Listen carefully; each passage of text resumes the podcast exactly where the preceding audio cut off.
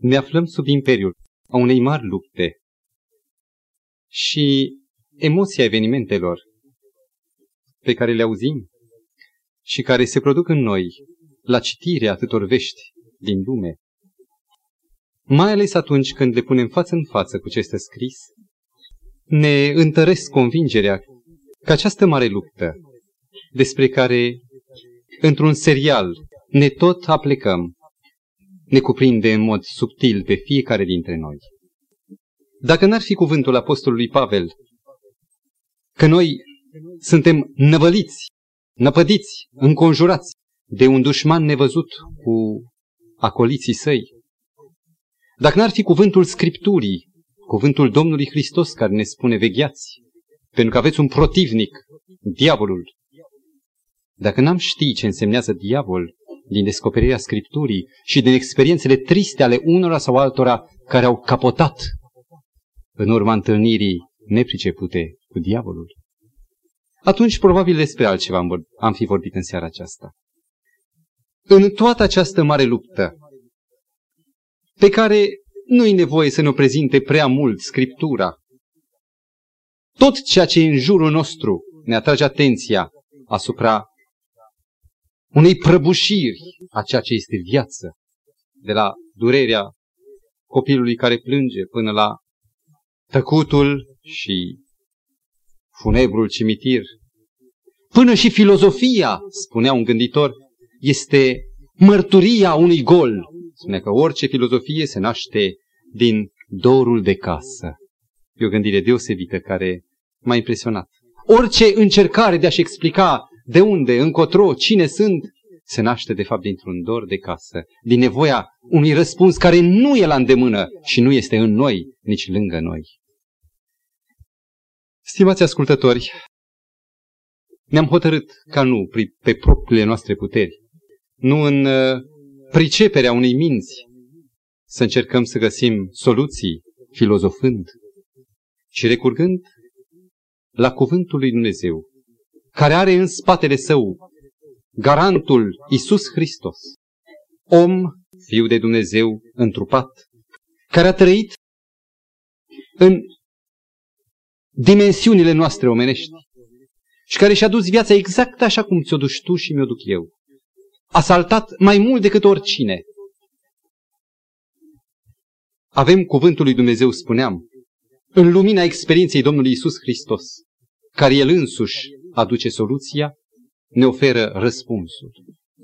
De câtva timp am urmărit încleștarea dintre diavolul, un personaj despre care oamenii încă glumesc, li se pare inteligent să îl prezint simpatic, să-l prezint totdeauna râzând sau făcând cu ochiul, într-o poziție cât mai grotească și nevinovată. La urma urmei seamnă cu un animal care în jurul nostru, lângă casă. Și în descoperirea Scripturii despre vrăjmașul sufletelor noastre, nu suntem lăsați doar să ne uităm la această desfășurare a ceea ce însemnează diavolul. Ca să ne înspăimântăm și să simțim ca copiii că suntem urmăriți, să nu mai avem somn. Și ni se atrage atenția asupra luminii puternice a oponentului, a Domnului Hristos. Mântuitorul spune, eu am biruit, priviți la mine, toți cei care priviți spre mine și încercați să înțelegeți rostul alipirii voastre de mine, veți fi la dăpost de atacul nemilos și plin de vicleșug în fața căruia nu poți face față cu nimic. Suntem într-o mare luptă. Ultimele trei ocazii de vineri seara, Cuvântul lui Dumnezeu ne-a prezentat modul în care diavolul, vrăjmașul, știe să atace direct. Este un mod puternic. Ne-am înfiorat în fața ispitirii Domnului Hristos în pustie. Cu câtă subtilitate a alăturat prima, a doua și apoi a treia ispitire, mergând toate în crescendo și în toate existând premiza ispitirii noastre, felul în care ne abordează și pe noi și modul în care noi ar trebui să birim toate ispitele lumii. Ar fi simplu dacă diavolul ar fi atât de onest încât să rămână aici și să lupte pe ispită sau prin ispită. Se pare însă că istoria războaielor lumii, pentru că vorbim de o mare luptă, ne referim la exemple istorice. Istoria aceasta a încleștării dușmanilor a demonstrat că forța armată, deși este de temut, nu este forța superioară. Nu este cea mai redutabilă, cea mai de temut. Am citit într-un almanach istoric un eveniment de la Stalingrad, când o oaste întreagă de 200 de mii dotați cu cele mai bune armamente ale Reichului German, cuprinși într-o încercuire, obligați să stea într-o iarnă siberiană, geroasă, să fie decimați până la unul. Prinși, capturați, să nu scape nimeni. Și toate acestea datorită unei forțe cu mult mai de temut decât atacul direct.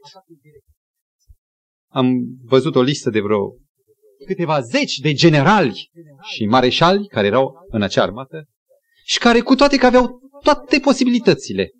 Începea e drept să scadă hrana, să scadă oarecum combustibilul. Au trebuit să se predea neputincioși.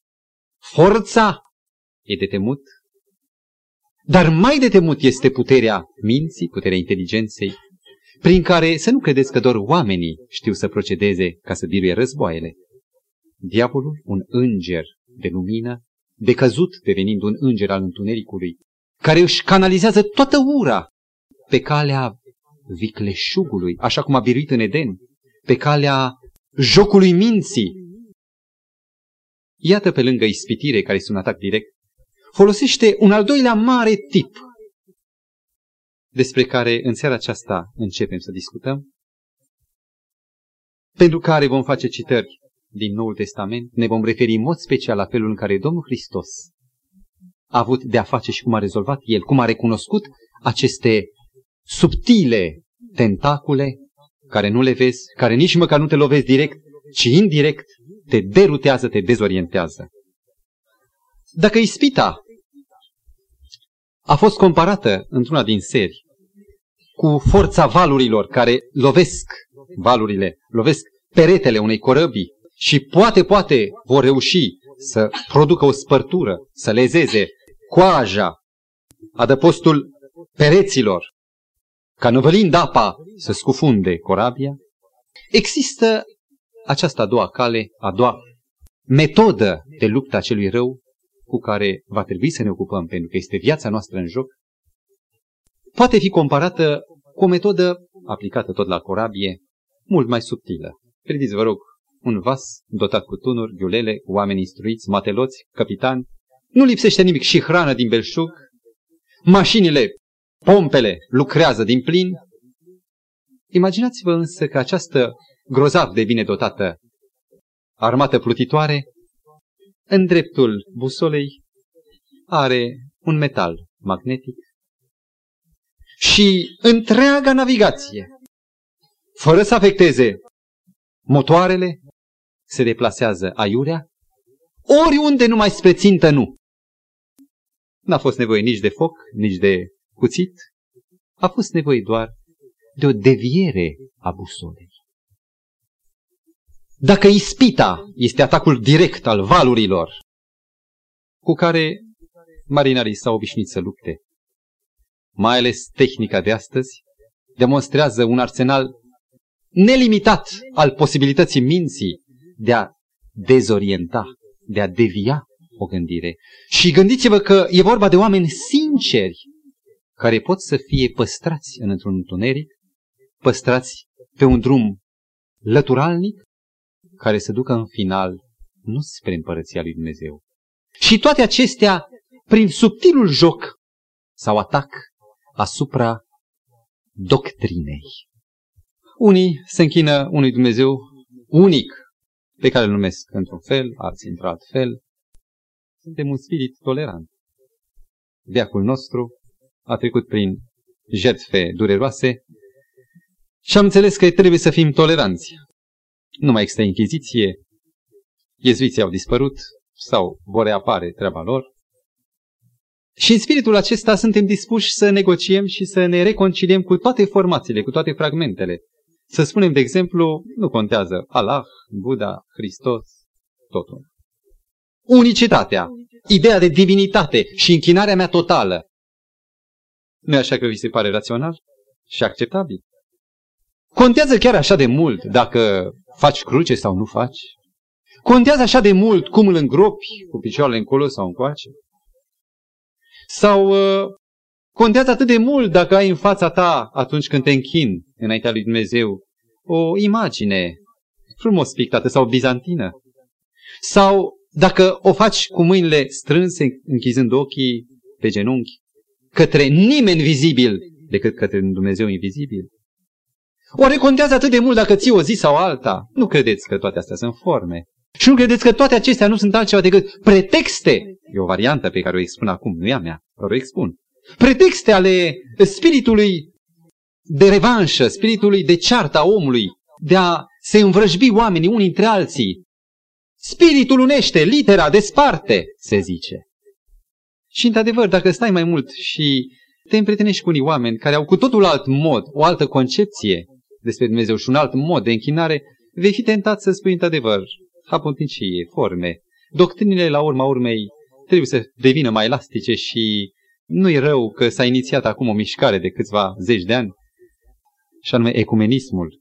Toate să convergă spre unul. Și ce ați spune dacă în acest ecumenism creștin s-ar include curând și mahomedanismul și religiile necreștine, care or fi ele, ar fi chiar un ideal, o turmă și un păstor anonim, da, un păstor, nu doi, nu trei, ceartă, nu mai e, pace, da.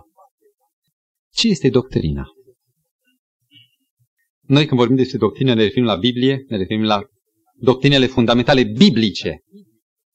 Oamenii înțeleg prin doctrină suma dogmelor. Deci ce e dogma?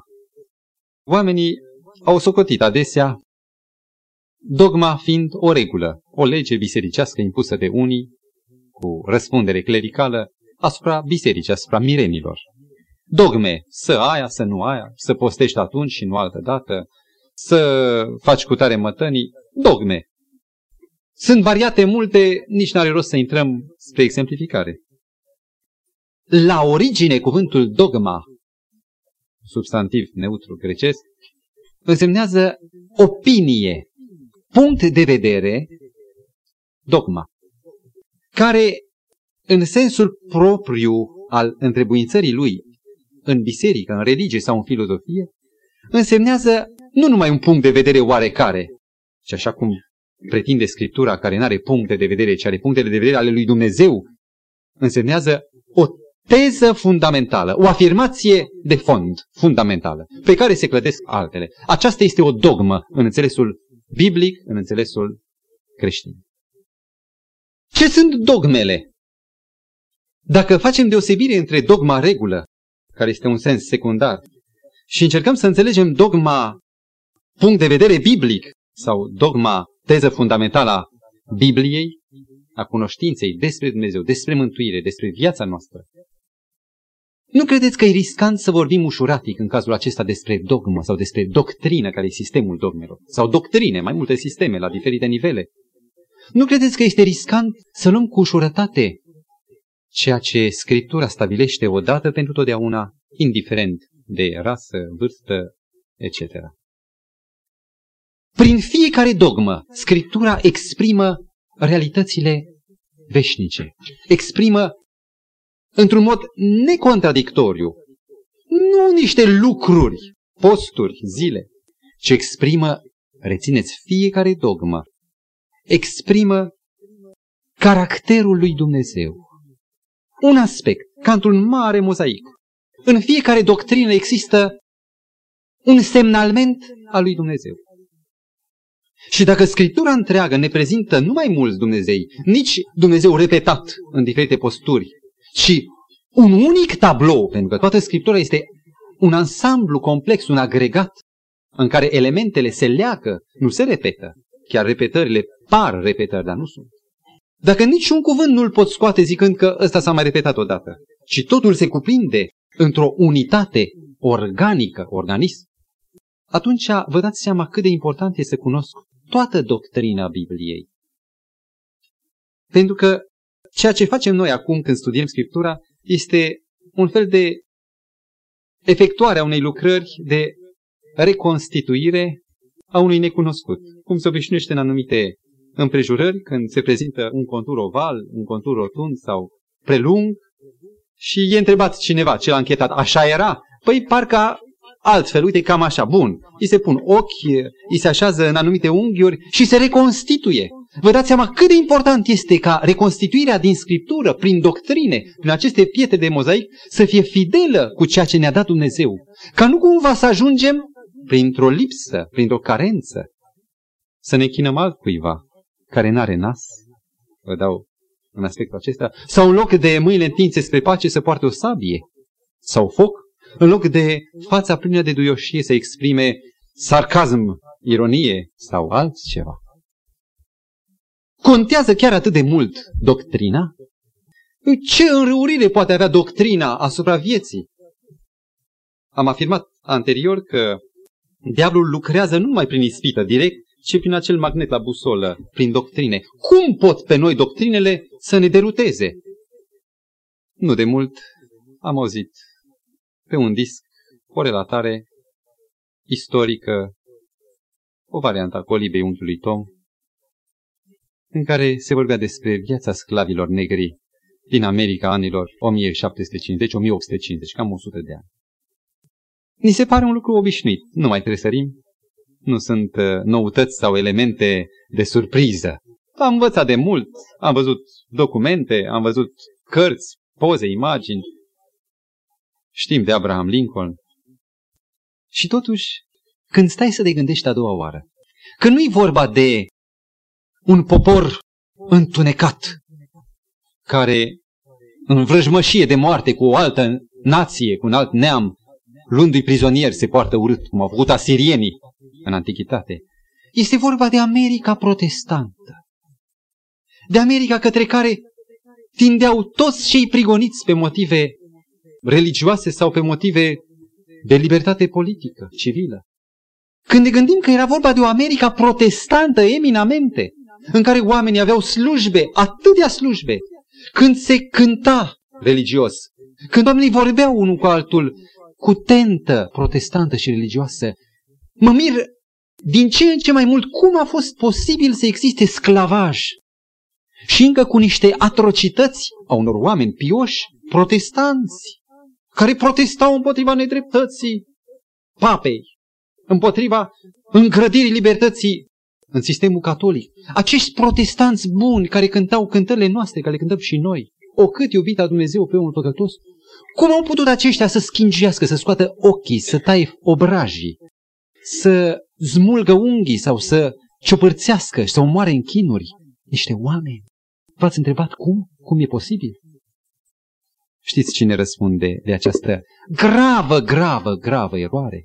Sau cădere morală? Ca și în cazul unui popor german care a fost pozitiv, în care s-a născut reforma, nu acolo în Germania lui Martin Luther, s-a vestit pentru prima dată principiile fundamentale doar prin credință și sola Scriptura, adică doar Scriptura. Cum a fost posibil ca o Germanie atât de luminată de experiența frumoasă, de atâția artiști, oameni de știință, savanți, să ajungă nazistă? Știți cine răspunde de toate acestea? Un singur cuvânt. Doctrina. Dacă niște oameni s-a stabilit prin doctrină că sunt inferiori ca niște animale, m-a tras pe cineva, la, cineva pe mine la răspundere că am izgonit o pisică și dacă n-a ascultat am aruncat cu apă în ea, dar trebuia să-i dau o educație după mintea ei. Și dacă negrul este tot un animal, după cum sugera opinia unei colectivități din care și Darwin a tras unele gânduri, selecția celui mai tare trebuie să domine pe cel mai slab. El supraviețuiește. Același lucru și n-a zis. O rasă superioară are dreptul asupra unei rase inferioare, care nu sunt oameni, sunt neoameni. Nu e așa că în cazul în care doctrina, cât de subtil, stabilește sau creează un stabiliment strâmb, nu e așa că totul e clădit strâmb și oameni de bine, oameni sinceri, ajung să zică că așa e normal, lăsat de la Dumnezeu, să existe robi, să ai drept ca asupra unui dobidoc, asupra unui sclav negru, doctrina. Vă dați seama ce forță colosală are un fel de a gândi, o viziune asupra vieții. Să ne referim la câteva doctrine biblice. Contează dacă Dumnezeu îngăduie să-i se facă chip sau nu. Porunca a doua spune să nu-ți faci ție chip cioplit nici vreo înfățișare a celor ce sunt sus în cerul, adică Dumnezeu, Tatăl, Fiul, Îngerii, sau jos pe pământ, poate vreun sfânt, sau în apele mai de jos decât pământul. Să nu te închini înaintea lor și să nu le slujești. Căci eu, știți mai departe porunca. Contează că Dumnezeu permite să-i se facă chip sau nu permite? Știți ce simplu alunecă omul într-o închinare materială, într-o închinare senzuală și nu în duh și în adevăr? Cât de simplu coboară relația sa cu Dumnezeu, cu un Dumnezeu care în cerul și peste tot și pătrunde gândul și inima, cât repede o coboară relația sa într-un univers material. Îi dai tămâie, e cu minte. Îi dai daruri, îi pui candelabrul, e cu minte, îți face toate haturile. Iar tu mai departe, pentru că nu mai ești în fața chipului, poți să faci ce vrei, independență. Nu mai este predare. Contează dacă oamenii cred în iad sau nu, la urma urmei contează. Să ne gândim. Am auzit oameni ateiști care refuză să creadă în Dumnezeu și o înțeleg și le dau dreptate, zicând, ei zic, ce fel de Dumnezeu care pentru un păcățel, în mintea lor e mic, că Adam și Eva au luat un fruct, pentru un fruct, să-i chinuie și să-i ardă cu foc din veci în veci și să-i vadă perpelindu-se și urlând și strigând și el să fie cu minte mai departe cântând psalm cu sfinții. Așa un Dumnezeu nu-mi trebuie. Le dau dreptate. Pentru că dogma nu există în Biblie. Este o invenție, un vin al desfrânării Babilonului. Și dacă oamenii prezintă pe un Dumnezeu cu aceste dogme și relația mea cu el devine alta, contează doctrina? Să mergem mai departe. Dacă într-un sistem istoric, catolic, de exemplu, papal, mai corect, dacă faptele sunt prezentate ca fiind un fond, o valoare, o încărcătură de merit, o recomandare, dacă faptele pot să scadă ceva din amontul, din uh, grămada de datorii față de Dumnezeu prin păcate. Nu e așa că nevoia mea de mântuitor va fi din ce în ce mai mică. Eu putând, prin perseverență, prin punerea voinței la lucru, să câștig o platformă care să întreacă, să depășească prin merite. Și dacă o faptă, gândiți-vă încă la o urmare, dacă o anumită faptă necesită un anumit travaliu, ca eu să-mi creez un merit prin fapte, nu e așa că e mai simplu să pun bani echivalenței faptei respective? Nu-i tot alea? Fapta poate fi convertită într-o valoare materială, în bani. Și atunci voi băga mâna în buzunar, îmi voi duce viața păcătos, voi plăti gras, oamenii clerici mă vor saluta cu respect și vor spune omul acesta e sigur mântuit pentru că a dat jumătate din averea lui sau toată averea lui. Iar sufletul meu nu contează. Eram într-un tren, Tulcea București, cu ani în urmă, și în tren un tânăr avea o carte în mâini, o carte polițistă și un titlu teribil. Din vorbă în vorbă, el ne-a întrebat ceva, noi am răspuns, eram cu familia, și s-a deschis. Ca să aflu uimit că era un neoprotestant. Nu adventist, dar tot un neoprotestant care crede în Dumnezeu aproape biblic. Foarte aproape. Își făcea cursa Turcia București. Și pentru că se plictisea, cumva s-a simțit uh, jenat că l-am văzut cartea în mână și a spus, domnul meu sau frate, mi-a spus frate și m-am bucurat. Ne înfrățim cu sufletul, cu toată inima. A zis, frate, nu citeam de pasiune, ci de, de trecerea timpului, de informare, așa, să rumege ceva moara, morișca mea. Cum de a putut cineva, de exemplu, să ajungă la o relație atât de înstrăinată de Dumnezeu, să citească un material asemănat cu ciungamul pentru minte, să frământe, să frământe, să frământe un lucru fără folos, fără informație, fără o deschidere spre adevărata cultură, după ce declară că este copil al lui Dumnezeu, unul care umblă tot timpul cu el. poate fi Domnul Hristos în acea experiență. Cum de s-a ajuns aici? Foarte simplu. Dacă harul e tot ceea ce dă Dumnezeu, dacă El e gata să ne ierte, cât de simplu este să îngădui un rău care nu e chiar rău, pentru că tot harul, harul ieftin, doctrina, acoperă, compensează tot. Sau o altă doctrină contează una sau alta din doctrine. Dacă sufletul supraviețuiește după moarte, atunci fi liniștit. Prietene, vecine, du-te mai departe la crâșmă, trage zdravă la măsea, pentru că fi sigur că după moarte mai e încă o șansă. Nu e așa că este subtil. Nu e nevoie de pocăință. Vestea, solia Domnului Hristos nu e atât de urgentă. Și dacă cumva mor între timp, niște servicii, niște slujbe, niște ocazii de recuperare și cu siguranță mai e șansă și după moarte, mai un purgatoriu, poate mai este o trecere printr-un filtru și te cureți și de asta. Dacă sufletul nu moare, se ajunge aici. Dar dacă este muritor și trup și suflet, dacă moartea este un sfârșit final a oricărei manifestări umane, fie sufletești, fie spirituale, fie fizice, sau pe cât de fizică e moartea, pe atât și de spirituală, atunci este cutremurător să mor neîmpăcat cu Dumnezeu și atunci cercetezi Scriptura și zici, e nevoie de pocăință. Este chiar atât de importantă, mă întreb, doctrina pentru închinare? Cineva zicea, nu are importanță după care doctrină ador pe Dumnezeu, din moment ce eu îl ador în mod sincer. După părerea noastră, stă în picioare această declarație. Nu contează doctrina închinării mele, ci contează sinceritatea, sinceritatea inimii. E ca și cum mai spune, nu contează ce mănânci, din moment ce îți place ce mănânci. Fie și ciuperci otrăvitoare. Sau nu contează drumul pe care mergi, din moment ce ești convins că e drumul cel bun. Sinceritatea este o virtute, dar nu este testul sau proba doctrinei adevărate. Și dacă doctrina este doar o prismă prin care lumina se deschide multicolor, descoperindu-L pe Dumnezeu, atunci contează atât de mult pentru cunoașterea lui Dumnezeu înțelegerea corectă a doctrinei Bibliei. Am fost într-o familie odată și era o familie de neoprotestanți cu care întrețineam și întrețin legături frumoase, calde. Noi ca oameni și ca frați, măcar într-o Adam, dacă nu într-o Hristos, toți suntem frați, plus că Mântuitorul lucrează dragoste, nu altceva în noi, ne deschidem și chiar ne înfrățim cu sufletele. Și la un moment dat, discuția după o oră și jumătate, în familia aceea era tatăl, mama și un fiu, un fiu foarte inteligent, ca de 19-20 de ani, se pregătea intens pentru facultate și era foarte în priză, mintea îi mergea fără zgomot, așa fin, ca un motor perfect pus la punct.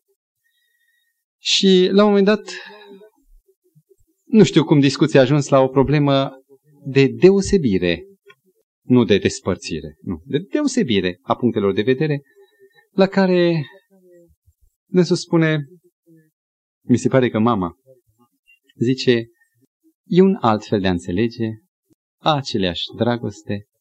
Și atunci când au intrat după vreo 10 minute cineva, niște persoane coreligionari cu gazdele, unul dintre ei declara, dâns și sunt din altă ceată. M-a recomandat, sunt tot frați, dar din altă ceată. Mai multe cete merg spre cer. Bineînțeles că nu s-a zis nimic ca să nu lezez dragostea lor cu care m-au primit și, din potrivă, ne-am înfrățit și mai mult. Dar ulterior, fiind singur cu băiatul care era vivace în gândire, l-am întrebat, oare e posibil să existe mai multe adevăruri? Adevărul e unic sau e plural?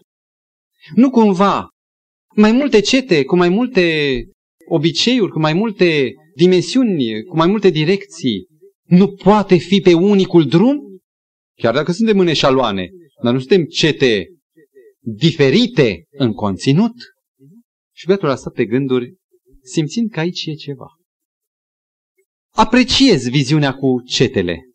Este prietenoasă, întinde punți. Nu este un detașament de soldați sau de inamici, ci o altă ceată de prieteni care cântă cu noi. Ei, asupra acestei viziuni aș dori să rămânem puțin. Trebuie să înțelegem foarte bine problema posibilității acordării de dreptate și unuia și altuia, foarte diversi între ei.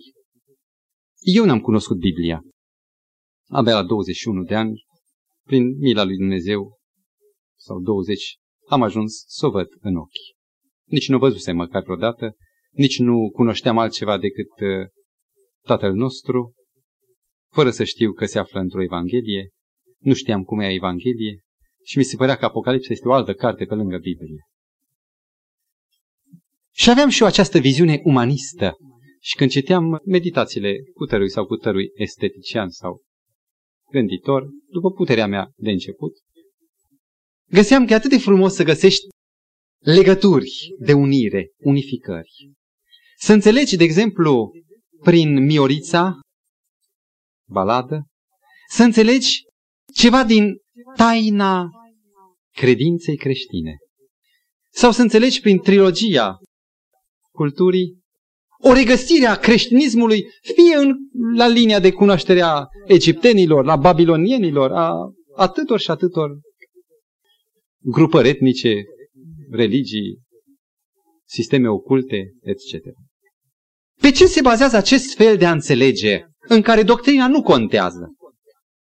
Dacă oamenii, dacă omul este factorul ultim, este elementul de decizie unic, omul, ne cunoaștem, știm cum suntem, știm cum e omul. Dacă omul, așa cum cunoaște omul, cunoaște limitat, cunoaște în evoluție, în creștere. Deci dacă omul este singurul factor de descoperire, de găsire a adevărului, el investigează, el găsește, el se bucură, el anulează ce a găsit până acum și stabilește un alt punct al ștachetei cunoașterii, atunci e și normal ca cunoașterea de Dumnezeu să fie, chiar în ceea ce privește Biblia, să fie diferită și diversă. Adevărul se înțelege relativ. M-am uitat într-un dicționar foarte bun, dicționarul filozofic, în care se definea adevărul. Noi avem o concepție despre adevăr. Ei bine, în acest dicționar se spunea, adevărul este gradul de corectitudine a reflectării a lumii și a realității din jur. Măsura în care oglinda mea nu deformează sau deformează. Asta este adevăr sau fals sau neadevăr. Și e normal, spunea acolo în explicația termenului adevăr, este foarte normal că adevărul este relativ, este în dezvoltare permanentă, într-o dinamică, niciodată nu e final. Vă dați seama, dacă adevărul după cum omul este în devenire, în creștere, nu e niciodată final, nu e așa că pot exista mai multe cete, unii cu un pas înainte, alții ulându pe versantul celălalt. Și tot timpul se modifică. Atunci apare o teorie a adevărului dinamică, o teorie dinamică. O să mai mă refer la acest termen, teorie dinamică, adică în mișcare, în dezvoltare, atunci când voi vorbi despre un termen care cuprinde în esență și în totalitate acest sistem a unui adevăr crescând, a unui adevăr care treptat, treptat mijește, se conturează și apoi poate ieși depășit. În cazul acesta, probabil că peste tot în toată lumea, și la greci, și la sciți, și la barbari, și la iudei, există fragmente de adevăr. Și cel mai înțelept în cazul în care adevărul este stabilit de om, treptat și fragmentar, este să faci o însumare a tuturor adevărurilor într-un mare sistem unic care să le cuprindă pe toate. Știți unde am ajuns? La două concluzii. Exact pe baza acestei meditații. Și anume, dacă adevărul nu este final în niciun moment și tot timpul devine, crește, atunci există o evoluție, un sens evolutiv. Ați auzit noastră de tradiție. Din punct de vedere religios, tradiția reprezintă această concepție evolutivă. Am citit într-o carte de teologie ortodoxă un text interesant care spune că pe lângă Biblie au apărut cunoașteri, anumite cote, nivele de cunoaștere. Mai întâi a părinților, apostolii și bisericești, se numește tradiția patristică, adică părinților, pater, tată, a părinților bisericești, apoi a continuat și cu cei mai noi, care nu sunt chiar părinți ai bisericii, care se numește tradiție dinamică și tot timpul se modifică și se va mai modifica cât timp e omul. Pentru că el este factorul care cunoaște Scriptura, el determină ce e adevăr și cunoașterea lui este limitată, evolutivă. Ați înțeles? Viziunea Bibliei nu este tradițională sau nu acceptă tradiția. Nu omul este factorul cheie. El are puterea, ci Dumnezeu e, e teocrație. Dumnezeu s-a angajat față de om să-l conducă spre sine. Credeți că noi am putea să-l dibuim, folosesc un cuvânt nu atât de elegant, să-l dibuim pe Dumnezeu cu căutările noastre? Dacă Dumnezeu nu ni s-ar lăsa găsit, dacă nu ar veni în drumul nostru, dacă nu ne-ar atrage atenția, sunt aici, sau nu ne-ar trage, expresie biblică, cu funii de iubire. Dați-vă seama, eu, un fiu risipitor, am fost atras, nici nu mă gândeam la Dumnezeu, atras cu funii de iubire până când am fost îngenunchiat de iubirea Lui și am fost nevoit, folosesc într-un anumit sens expresia, să-L recunosc ca Domn și Stăpân al meu. Eu nici nu mă gândeam la El. Nici nu aveam chef la 20 de ani să te gândești la Dumnezeu. Nu sunt toate acestea mărturii personale, categoric sunt, ale faptului că Dumnezeu, El și-a luat răspunderea. Nu se lase pe om singur să cotrobăiască prin Scriptură, ci și-a luat responsabilitatea să-l atragă pe om. Un text din Evanghelia după Ioan, nu vreau să îl caut, mi-a venit acum în minte. După ce voi fi înălțat, voi atrage la mine pe toți oamenii. Este impresionant că Mântuitorul și-a luat angajament față de toți oamenii. Să atragă pe toți oamenii la el. E drept că unii vor respinge, lasă-mă în pace. Hula împotriva Duhului Sfânt. Și repetat, lasă-mă în pace, nu vreau, nu vreau. Până când încet, încet rămân osificați, pietrificați în poziția lor de respingere și nimic nu-i mai poate salva. Altă mână nu mai are Mântuitorul decât chemarea și dragostea. Dacă Dumnezeu și-a luat responsabilitatea de a atrage atenția omului asupra doctrinei adevărate, atunci, vă rog, reversul. Ce facem cu erorile de doctrină? De unde vin? Nu este logic că vin de la un vrăjmaș despre care vorbește Scriptura. Toate doctrinele false care nu corespund cu Scriptura sunt lovituri de scrimă, lovituri de, de spadă, în mod subtil, unde schimbă puțin axul mișcării îl dereglează și omul ajunge încet încet să se depărteze de la închinarea adevărată. Contează doctrina? E ciudat că în religia Bibliei, în religia creștină, în religia Evanghelilor și a Domnului Hristos, s-a strecurat ideea viziunii umaniste a omului care e factorul decisiv, a omului care caută el și treptat, treptat descoperă și stabilește. Nu vă interesează cum a apărut această tradiție? În timpul vieții Domnului Hristos, dacă citim atent Evangheliile, vom vedea pe Domnul Hristos permanent atacat. Știți care a fost forța cu care îl atacau farisei și cărturarii? Care? Tradiția. Toate atacurile s-au făcut pe baza acestei tradiții. Și cu cine luptau cu tradiția în mână? Cu cine? Împotriva cui luptau? Vă rog? Împotriva chiar a Dumnezeului. Chiar a Dumnezeului descoperit, a Domnului Hristos. Cum a putut fi în, în credința creștină, cum a putut să apară tradiția? Sau acest conglomerat divers, eterogen, de învățătură peste învățătură, foarte multe în contradicție unele cu altele, foarte multe sau majoritatea în contradicție cu însăși baza care este Scriptura. Vă rog să ne mai oprim puțin înainte de a intra în esența introducerii luptei doctrinare, luptei doctrinelor, pe care credeam că o să o termin în seara aceasta, mă uit la ceas, îmi dau seama că răvnesc prea mult. Dacă Scriptura este totul și tot adevărul este descoperirea lui Dumnezeu, pentru care nu mai e nevoie de unelte și ochelari, vrăjiți, magici, fac o paranteză.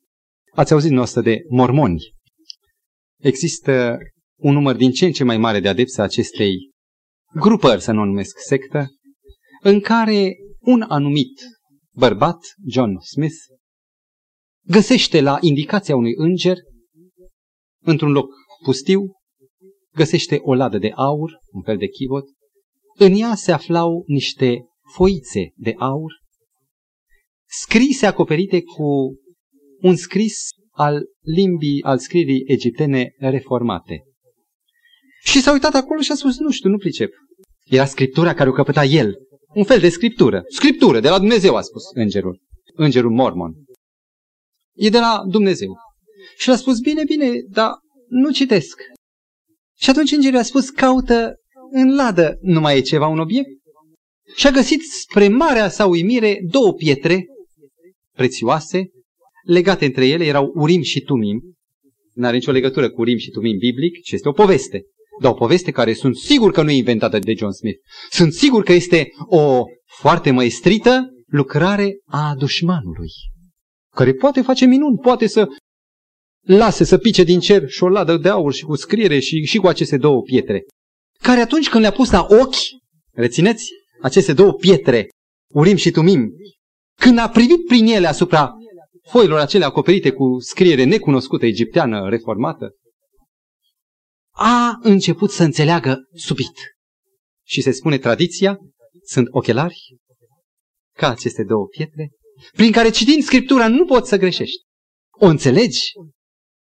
Vă întreb, aceasta e viziunea umanistă, că omul este cel care cercetează, el are nevoie să-și făurească niște elemente de ajutor. Dar dacă Dumnezeu este acela care îi explică omului prin Duhul Sfânt, se apropie de sufletul omului, mai este nevoie de ochelari? Dacă Dumnezeu nu vorbește în egipteană, ci vorbește în limba mea, a românului din fața dumneavoastră, și înțeleg bine șapta lui și o pricep, e nevoie oare să mai am ochelari pentru egipteana veche? Rețineți, toate elementele de conflict cu Scriptura, toate sursele de alimentare a marei lupte între Hristos și satana, a marei confuzii din lumea aceasta, se bizuie pe tradiție. Nu mă refer doar la tradiția unei anumite denominațiuni, deloc. Dar fiecare, uitați chiar și John Smith și mormonii, se bazează și pe o tradiție. Așa am primit de la John Smith. Credem că e adevărul. Și așa, în lumina unei tradiții, ei rămân mai departe mormoni și nu devin altfel. Dacă fiecare ar renunța la tradiția celor care l-au instruit, a celor care au spus într-un fel și recurg simplu la ce stă scris și lasă Scriptura să vorbească în puterea lui Dumnezeu și a inspirației lui, atunci am fi toți într-o unire extraordinară, fericită. Am fi cu toții creștini, în sensul unic, biblic, cum trebuie înțeles noțiunea de creștin. Aș dori să mă refer puțin la câteva elemente conflictul Domnului Hristos, pentru că în această mare luptă, Mântuitorul este solventul sau acela care rezolvă problema. Mântuitorul este cheia care ne oferă soluții. Poate fi tradiția acceptată sau nu? Vă rog să deschidem Evanghelia după Matei la unul din cele trei pasaje în care Mântuitorul apare dezbătând problema Isus și tradiția. În capitolul 15 din Matei, de la versetul 1, citesc. Atunci niște farisei și niște cărturari din Ierusalim au venit la Isus și i-au zis, Pentru ce calcă ucenicii tăi datina bătrânilor? Datină? Tradiția. E același cuvânt folosit peste tot cu tradiția. Paradosis. Drept răspuns, Isus le-a zis, Dar voi de ce călcați porunca lui Dumnezeu în folosul tradiției voastre? Căci Dumnezeu a zis, cinstește pe tatăl tău și pe mama ta. Și cineva grei de rău pe tatăl său sau pe mama sa să fie pedepsit negreșit cu moartea. Dar voi ziceți, dar voi ziceți, opoziție. Deci, Cuvântul lui Dumnezeu, porunca și față în față ce stă? Datina sau tradiția. Dar, cu acest element se cheamă conjuncție disjunctivă, care stă contra. Dar voi ziceți, cine va zice tatălui său sau mamei sale, ori cu ce te-aș putea ajuta, l-am chinat lui Dumnezeu, nu mai este obligat să cinstească pe tatăl său sau pe mama sa. Și Mântuitorul conchide, și ați desfințat astfel cuvântul lui Dumnezeu în folosul tradiției voastre. Fățarnicilor! Un cuvânt teribil. Imaginați-vă că nu-i spus în spate după 2000 de ani. ci unora care erau cu pietre în buzunar. Unii care aveau putere și probabil ordinul, mandatul de arestare a Domnului Hristos. Să le spună direct fățarnicilor. E un cuvânt greu, dureros. Nu recomand să zică cuiva altui semen al său. Bine a prorocit Isaia despre voi când a zis Norodul acesta se apropie de mine cu gura și mă cinstește cu buzele, dar inima lui este departe de mine. Sentința, versetul 9. Degeaba mă cinstesc ei, învățând ca învățături niște porunci omenești. Poate n-am să reușesc în șapte-opt minute cât mai am la dispoziție să epuizăm acest moment de întâlnire, această confruntare între Mântuitorul care are o unică sculă, cum se numește ea? Cum? Porunca lui Dumnezeu sau cuvântul lui Dumnezeu. Interesant că cuvântul lui Dumnezeu nu este altceva și nu intră în conflict cu porunca lui Dumnezeu. Se cuprinde totul și orice cuvânt e și poruncă, orice poruncă este și cuvântul lui Dumnezeu. În legătură cu datina cu care au venit fariseii să acuze pe Domnul Hristos, era o datină, poate pentru noi ciudată, fără noimă, spălatul mâinilor. Pentru noi, să știți, nu e o datină, este o lege igienică. Dar ei nu foloseau pentru motive igienice. Ei sunt convins din ceea ce vă voi relata, veți fi și dumneavoastră pătrunși de această certitudine, că nu motivele de igienă îi conduceau pe ei la spălarea mâinilor. Am căutat în documente și am găsit următoarele. De la legea pe care Dumnezeu a dat-o preoților, care înainte ca să intre în templu, ei să-și spele mâinile și picioarele, fariseii, o ramură protestatară și reformatoare, care pretindeau că toți oamenii sunt preoți. O idee bună, dar extinsă și dusă fanatic, dincolo de criterii. Dacă toți suntem preoți și o preoție a lui Dumnezeu, atunci toți trebuie să ne spălăm pe mâini și pe picioare, înainte de a săvârși acte de cult. Orice acte de cult există. Dacă pâinea este un simbol al vieții, cum zice Biblia, orice atingere de pâine este un act de cult. Iar noi, ca preoți, trebuie să ne spălăm pe mâini. Cum era această spălare? În Orient apa este scumpă. Era o nebunie ca să risipești apa în mod bogat în șuvoi, cum o facem noi când ne spălăm pe mâini. Trebuia să fie, adică suficienta măsura apei era o jumătate de coajă de ou, care era turnată în mâna făcută căuș și această lingură de apă era rotită și mișcată în jurul axei palmei, până când uda și degetele, iar turnată în mâna cealaltă, se făcea această mișcare și apoi se um- umidifica dosul palmei, degetele și gata.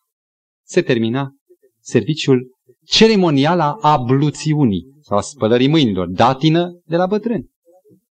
În cazul în care credinciosul nu era, nu era în posibilitatea de a avea atâta apă cât o jumate cu coajă de ou, atunci putea să o facă pe uscat și tot își spăla mâinile. Făcea toate mișcările ca și cum, simulând, ca și cum avea apă. Am citit câteva elemente tulburătoare. Cât de departe au ajuns ei cu spălatul mâinilor. Rabi Akiba, rabinul care a fost ideologul celui de-al doilea război iudeo-creștin, acela în care s-au ridicat împotriva împăratului Hadrian și în urma căruia, între anii 132-135, Hadrian a nimicit cu totul gruparea etnică palestiniană a iudeilor, risipindu-i peste tot, omorându-i și chiar templul fiind arat și nimicit, în afară de zidul care a rămas și astăzi zidul plângerii, el care a fost uh, ideologul acestei mișcări, numind pe unul dintre răzvrătiți că e Mesia, pe care îl așteptau să aducă o împărăție pământească, să izgonească pe roman, acesta a fost prins. Și înaintea morții sale, în anul 132, un uh, serv roman îi aduce o bucată de pâine sau ce era și un pahar cu apă care să-i folosească și la spălarea mâinilor și la băut. Și cum s-a întâmplat că noaptea, în locul unde era arestat, împiedicându-se, slujitorul roman a vărsat aproape toată cana, a mai rămas doar puțin, o gură sau două, cât să-și potolească nenorocitul setea. Și când i-a dus hrana, cum a cerut mai întâi apa? Și a declarat, prefer, vreau mai bine să mor decât să calc tradiția bătrânilor. Și și-a spălat mâna cu restul apei, nemai având apă să bea. Și apa era în Orient și era în timp de război. Nu era la îndemâna oricui. Rabi Joses a declarat, a mânca cu mâinile spălate este un păcat mare cât adulterul. Rețineți? Săr peste o sumedenie de citate din Talmud, îmi dau seama că nu pot să termin. Va trebui să continuăm neapărat vinerea viitoare. Dar avem o concluzie utilă. În Matei, capitolul 15, există deschiderea fățișă, deschisă, deci declarată, a unei opoziții, a unui război, pe care Mântuitorul nostru, stând strict pe temeiul cuvântului lui Dumnezeu, stând strict la acest scris și la porunca lui Dumnezeu, descoperă că vâna pentru care iudeii aceștia, inteligent dotați și rătăciți, deși aveau pe Moise, aveau profeții, dar ajunși aiurea în starea în care au trebuit să fie lepădați în cuvintele lăsați versetul 14 din capitolul 15, lăsați lepădați abandonați Toate acestea au ajuns, sau peste iudei, au ajuns în acest stadiu datorită faptului că și-au permis ca lângă Biblie să așeze un element, tradiția. Poate că o să mă întrebați, bine frate, noi suntem majoritatea adventiști sau protestanți aici. De ce atâta vorbă despre tradiție? Răspunsul este acesta. S-ar putea ca cinstirea care o aducem noi lui Dumnezeu, după ce ne vom jertfi și după ce ne chinuim închinându-ne lui Dumnezeu, să fie la urma urmei încadrată în această declarație degeaba mă cinstesc ei. Pe tine te cinstim, Doamne! Și Domnul zice, da, da, pe mine, dar degeaba. Nu spune că cinstiți al Dumnezeu, ci pe mine mă cinstiți. Degeaba mă, mă cinstesc ei, învățând ca învățături niște porunci omenești. Mă opresc aici cu provocarea către fiecare dintre dumneavoastră ca în săptămâna care ne stăm în față să studiem Matei 15, să vedem care este opinia Mântuitorului despre tradiție, să vedem care din punctele crezului nostru atât de popular și deschis declarate, care din puncte sunt bazate pe stă scris sau pe tradiție. E foarte important să știm, pentru că totul depinde de cât anume va lipsi sau nu va lipsi din adevărata părtășie cu Dumnezeu. Și Domnul să ne binecuvânteze pe noi pe toți. Amin.